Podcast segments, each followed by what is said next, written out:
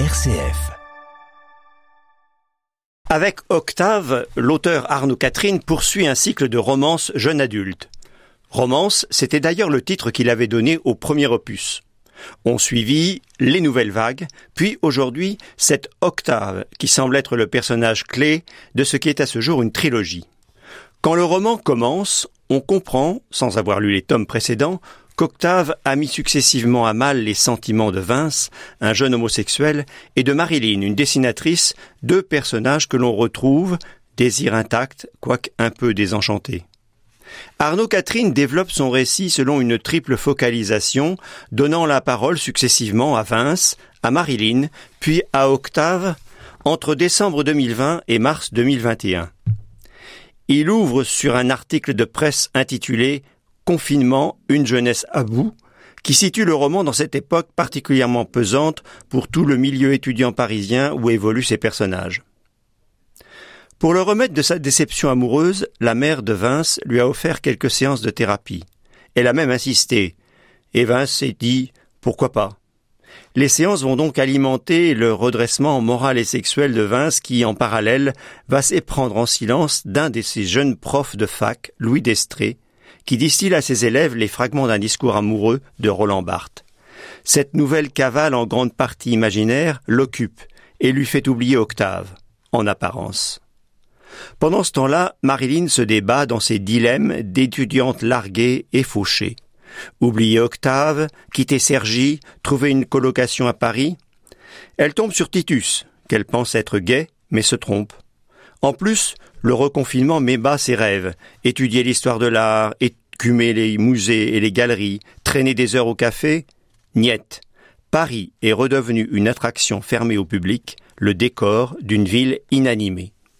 Marilyn continue à dessiner, à poster sur Instagram, à créer, tant bien que mal. Même dans un décor, on n'est pas à l'abri d'un coup de foudre qui relèguerait définitivement Octave dans les coulisses.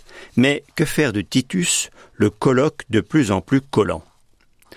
Octave, lui, qui vit aussi chez sa mère, poursuit son chemin presque solo d'étudiant en deuxième année de médecine. Trois fois par mois, il passe la première partie de la nuit chez Nightline, une plateforme téléphonique qui recueille les appels d'étudiants en détresse psychique ou économique ou qui veulent juste sortir de leur isolement. Octave aime les garçons autant que les filles, il se sent fluide, comme il dit. Il a aimé Vince, Marilyn, il se sent attiré par Lou, qu'il a rencontré chez Nightline, et il y a Lilian, qui ne va pas bien, pas bien du tout.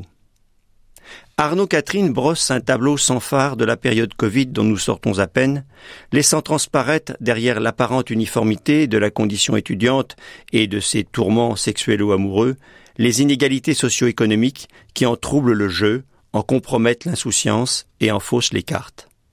Marilyn, la banlieusarde qui doit supporter un colloque immature et lourdingue pour se maintenir à Paris, n'a pas vraiment les mêmes atouts en main que Vince et Octave, les deux garçons qui vivent dans la capitale chez maman.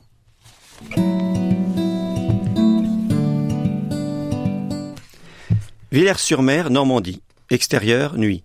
Je cours, mes pas sont lourds dans le sable imbibé, mon visage ruisselle, je compte les secondes qui séparent le tonnerre des éclairs, l'orage se rapproche, il est tout près, mes jambes peinent à me porter, je me fatigue, je voudrais appeler au secours, mais aucun son ne parvient à sortir de ma bouche, et la plage est désespérément vide, les maisons semblent s'éloigner, à mesure que je tente de m'en rapprocher, mon corps s'engourdit, chaque geste me coûte, je vais finir foudroyé, je cours, je cours, et Marilyn, Marilyn il me faut quelques secondes pour identifier où je suis. Lueur blafarde de la lune à travers le Vélux, balustrade, soupente, mezzanine, mon lit. Et Titus qui cherche à tâton l'interrupteur de la lampe de chevet. La lumière jaillit et m'aveugle. Je dormais Titus me fait des yeux ronds et implorants. Marilyn, j'en peux plus. J'ai besoin d'ocytocine. De quoi? D'ocytocine. C'est ce qu'on secrète naturellement pendant les câlins. Il me redresse de force et me prend dans ses bras. Mec, tu fais quoi? Il se met à respirer mon cou, mes cheveux. Sérieux? Pardon, pardon, juste un petit câlin pour secréter trois minutes. Je sais, si j'avais une meuf, s'il n'y avait pas cette putain d'épidémie, j'en serais pas réduit à ça. Je veux dire à toi, te demander ça, enfin tu me comprends, laisse-moi secréter, je t'en prie.